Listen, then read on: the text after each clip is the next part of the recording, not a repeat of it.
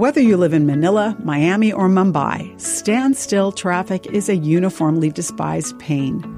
I'm Bonnie Sala with Reset. When you're stuck in traffic, you're on a journey all right, but you feel like you're getting nowhere.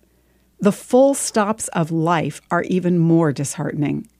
As you are navigating along, perhaps you lost a job, watched the dream of a lifelong relationship disintegrate, or failed yourself, God, and others in any variety of ways.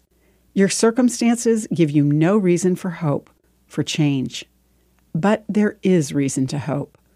The Bible talks about a confident hope that's larger than your broken life situation. Jesus said, "I am the resurrection and the life," meaning that he brings back to life those who purpose to follow him. Jesus is always at work in the life of his followers, and so the Christian view is always one of hope.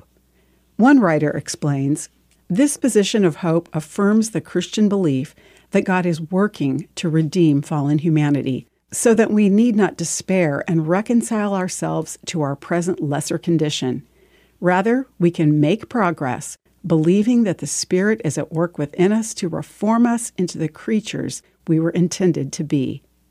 Living with hope in Jesus is living in the state of being on the way, because Scripture says, "For God is working in you, giving you the desire and the power to do what pleases Him."